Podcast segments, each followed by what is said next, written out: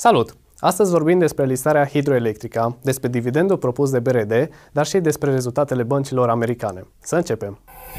Așteptarea pare să ia sfârșit. Fondul Proprietatea dorește listarea cât mai rapidă a companiei Hidroelectrica, în timp ce Ministrul Energiei dă asigurări că statul va vota pentru acest demers.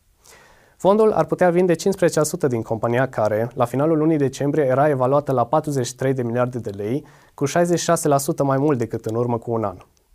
Obiectivul fondului este ca listarea să aibă loc până la sfârșitul anului. Hidroelectrica se află într-un moment cum nu se poate mai bun, având în vedere că prețul energiei a continuat să crească puternic în ultima perioadă. La 9 luni, Hidroelectrica a raportat un profit net de 2,6 miliarde de lei, dublu față de perioada similară a anului 2020. Fondul Proprietate a vândut un pachet de 4% din OMV Petrom în urma unui plasament privat accelerat. Prețul de vânzare a fost de 0,43 lei per acțiune, cu un discount de 9% față de prețul din piață. Oferta s-a ridicat la aproximativ 1 miliard de lei, iar în urma tranzacției fondul mai rămâne cu o deținere de 3% din capitalul social al OIV Petrom. BRD propune un dividend de 2,4 lei per acțiune, care, calculat la prețul de închidere al acțiunii din ziua de miercuri, ar aduce un randament brut de 12%. În ziua anunțului, acțiunile BRD au crescut cu 8% pe fondul unor tranzacții de 28 de milioane de lei. Votul acționarilor urmează să aibă loc pe data de 24 februarie. Dividendele în valoare totală de 1,7 miliarde de lei sunt repartizate din rezultatul reportat aferent anilor 2019 și 2020. Pe fondul perspectivelor unor rate ale dobânzilor mai ridicate în 2022, acțiunile bancare au avut parte de un început de an cum nu se poate mai bun. ETF-ul Invesco KBW Bank, care are în portofoliu cele mai importante bănci americane, a înregistrat o creștere de aproximativ 11% în doar 7 ședințe de tranzacționare, începând cu data de 3 ianuarie. Cu toate acestea, rezultatele mixte publicate de bănci, completate de inflație care își pune amprenta asupra cheltuielilor salariale, nu au convins investitorii, aspect demonstrat și prin evoluția acelui ETF, care a scăzut cu 5% în doar două zile, în zilele de marți și miercuri. Printre băncile care au surprins plăcut s-au numărat Wells Fargo și Morgan Stanley.